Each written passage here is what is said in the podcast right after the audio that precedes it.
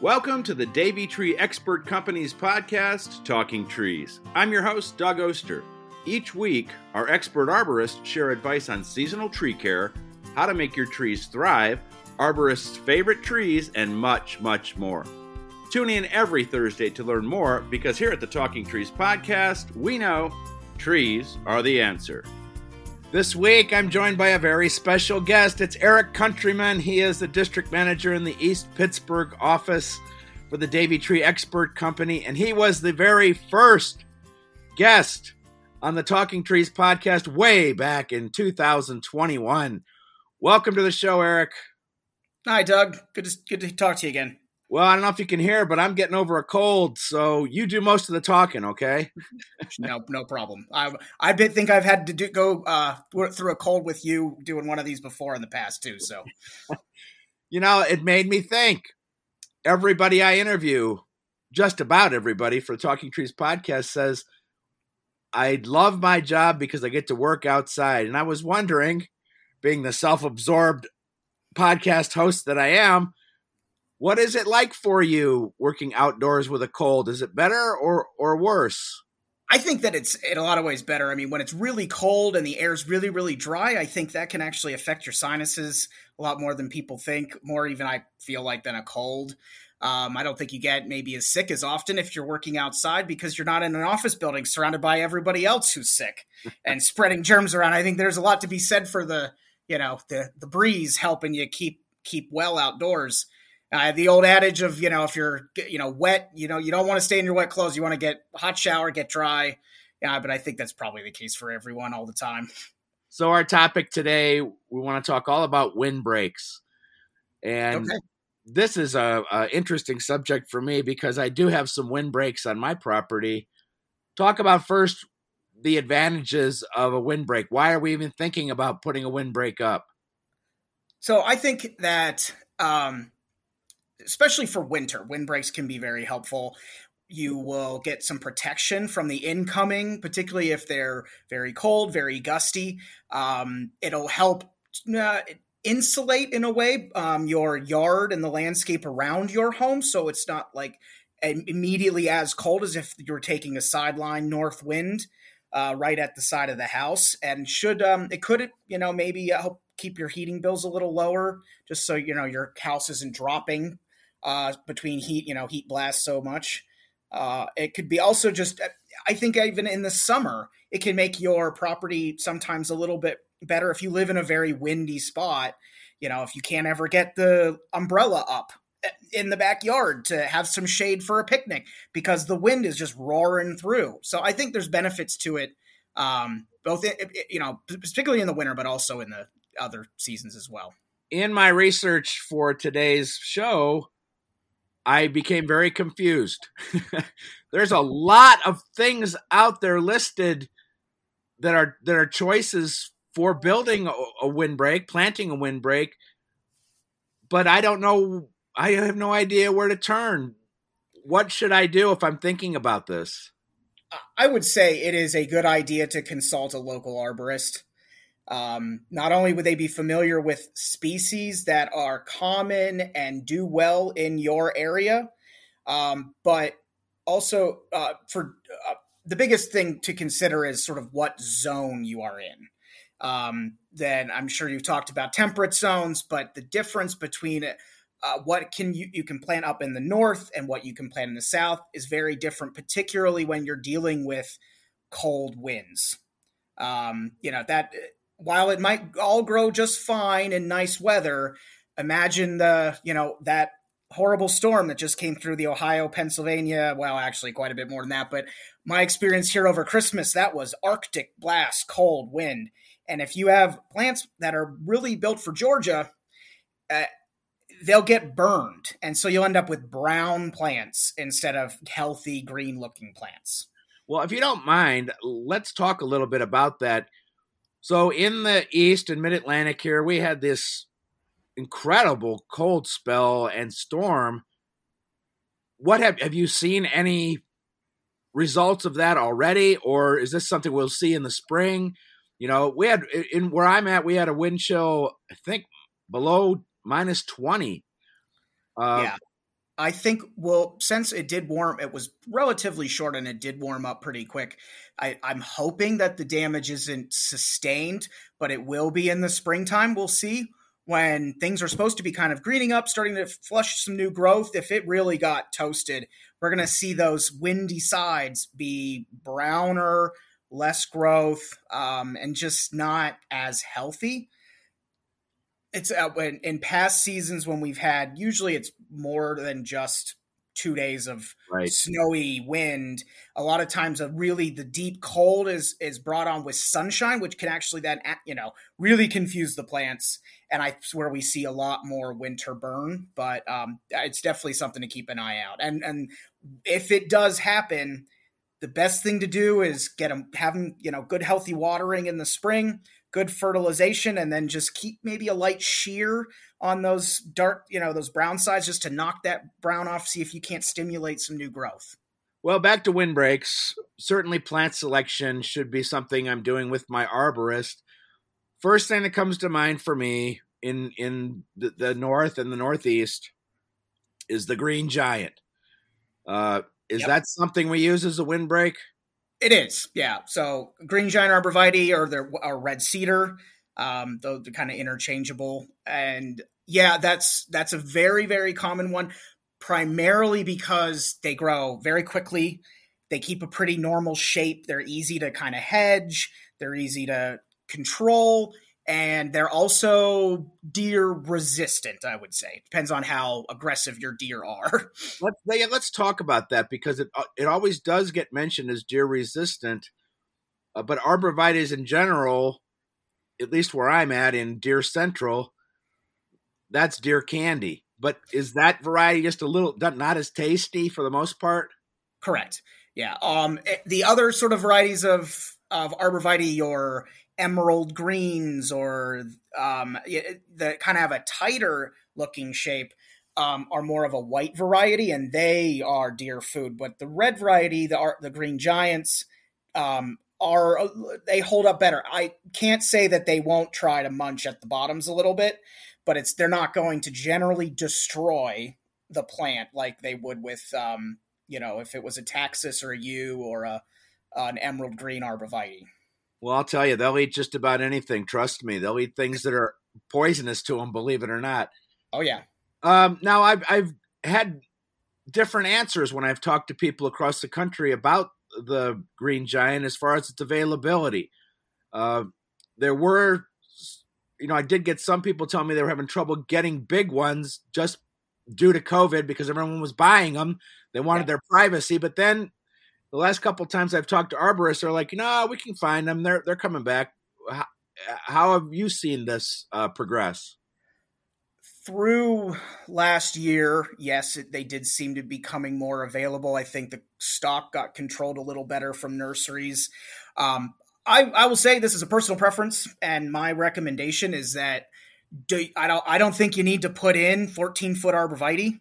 Yeah. Um, I think it's a giant waste of money. If I'm just being honest, this is my recommendation to uh, customers: is that why don't we put in good six foot tall ones with a healthy, you know, root structure on a neat, de- uh, decent sized root ball or even a potted one variety, and let them really take quick and grow because they will put on two feet of growth a year.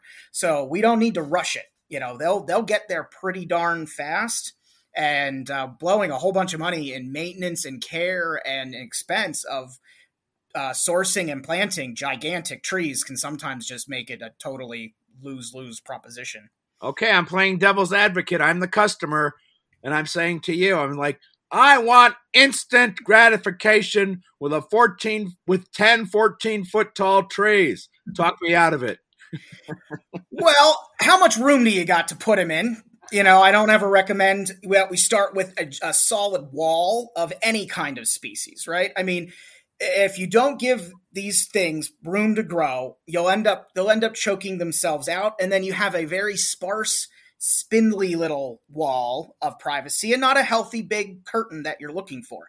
And things just take time. It's not you're you're you're not painting decorating a house. You, you it's not like you're going to do it and it's done. You've got to let things really mature and grow. And I mean, sometimes you run the numbers too. this is what it is. This is what it is. And how much is it worth to you? You know, sometimes the customer is gonna their checkbook's right, but you know, the the make make sure you put together a really good maintenance plan for them because they may need it.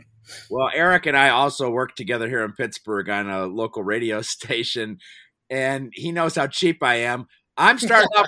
I'm starting off with three foot trees, Eric. there you go. That's that's what I would do. how do I know where to put these trees?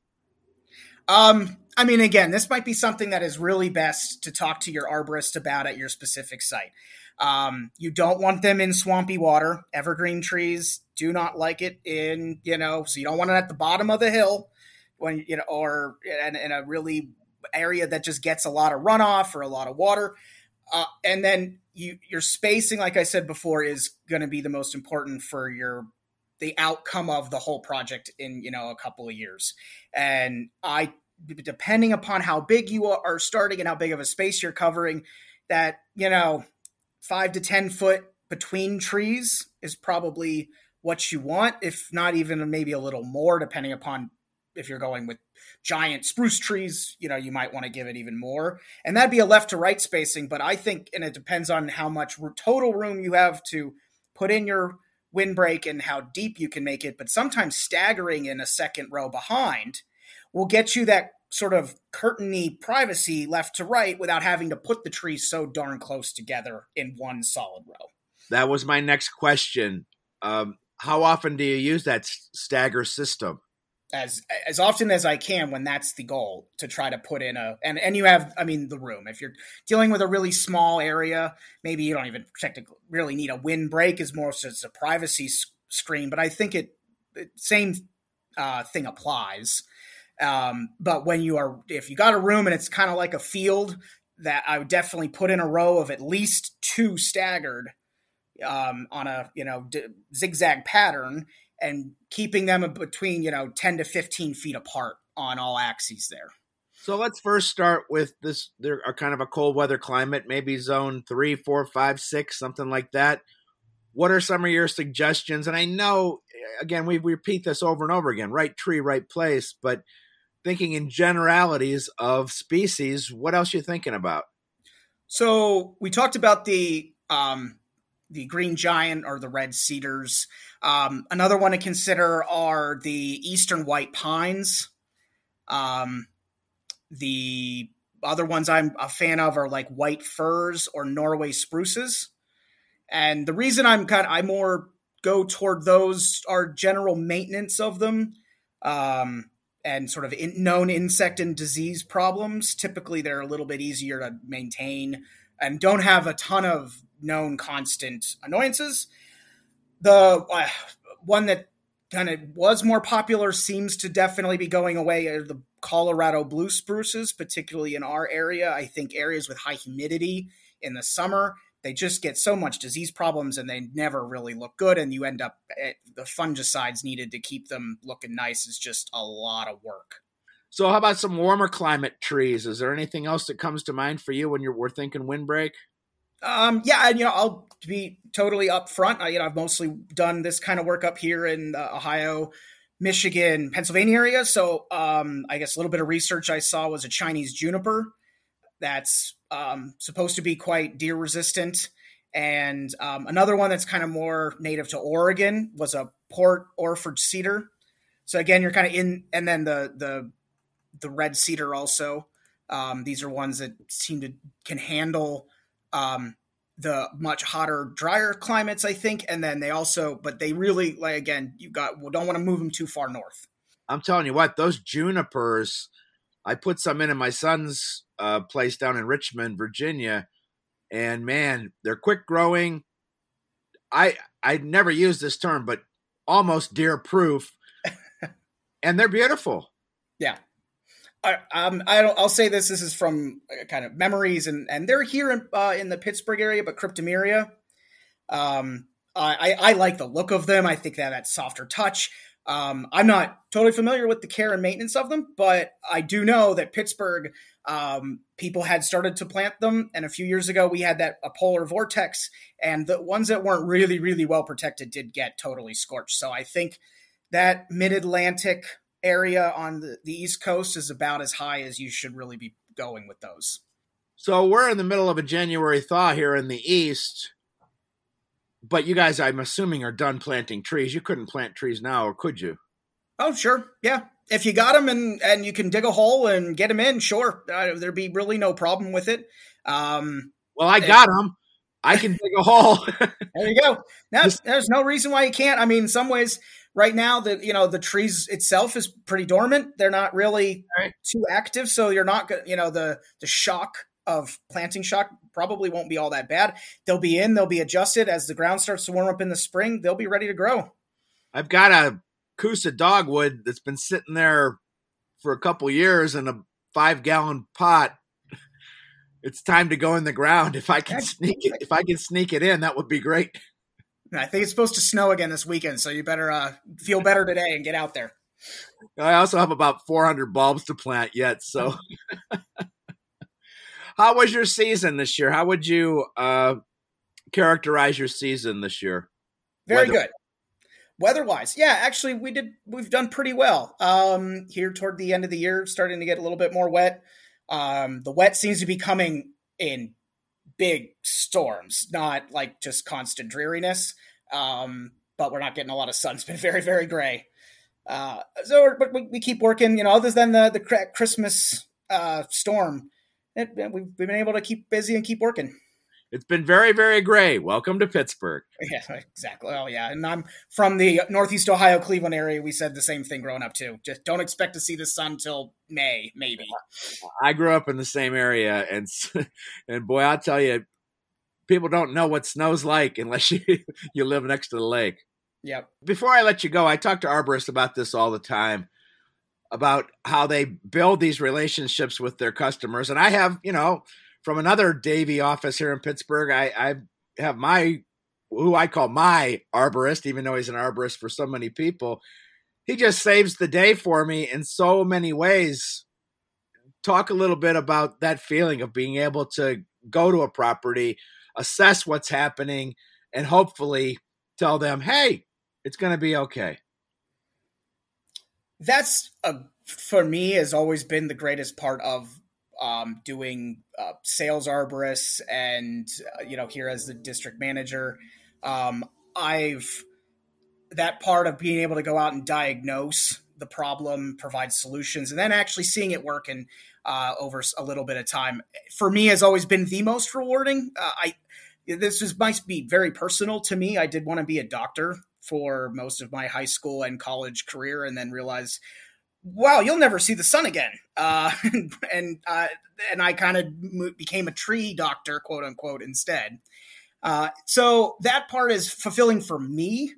I think um, in terms of relationship with your customers, or even being like you said, you yourself as a Davey customer, I think this is the great time of the year to be talking, getting out, seeing people, knocking on doors, saying hello, uh, checking things over. I think we have an, an expert enough eye that right now we can go out and do good look arounds of people's property in the dormancy period and really get people prepared and set up for a successful beginning of the year because it's a lot easier to have a plan to tackle issues now and then do them on time than to get the call in June and July going, oh no, everything looks terrible, and now we're resurrecting the dead.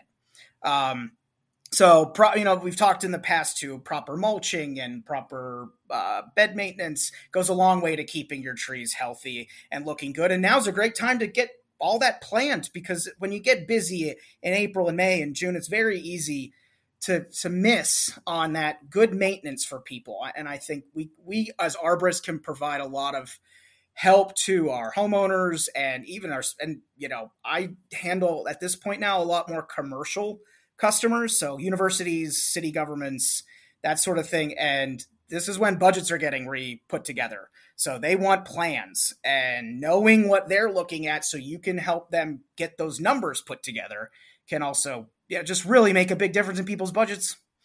And you'll get a lot more for your your buck. Well, great advice, except now I got to go plant a tree, but uh, I guess that's a good thing though, right? Yeah, sure. I will get you outside. You get some blood flowing. Thanks again, Eric. Always great to talk to you, and I'm sure we'll talk again soon. All right, you too, Doug. Thanks. Well, I think Eric's right. I should get out there, get some fresh air, get that tree in the ground before the ground freezes solid again. Tune in every Thursday to the Talking Trees podcast from the Davey Tree Expert Company. I'm your host, Doug Oster, and do me a big favor subscribe to the podcast so you'll never miss an episode. And if you've got an idea for the show or some feedback, send us an email at podcasts, that's plural, at davey.com. That's P O D C A S T S at D A V E Y.com. And as always, we like to remind you on the Talking Trees podcast trees are the answer, even for a cold.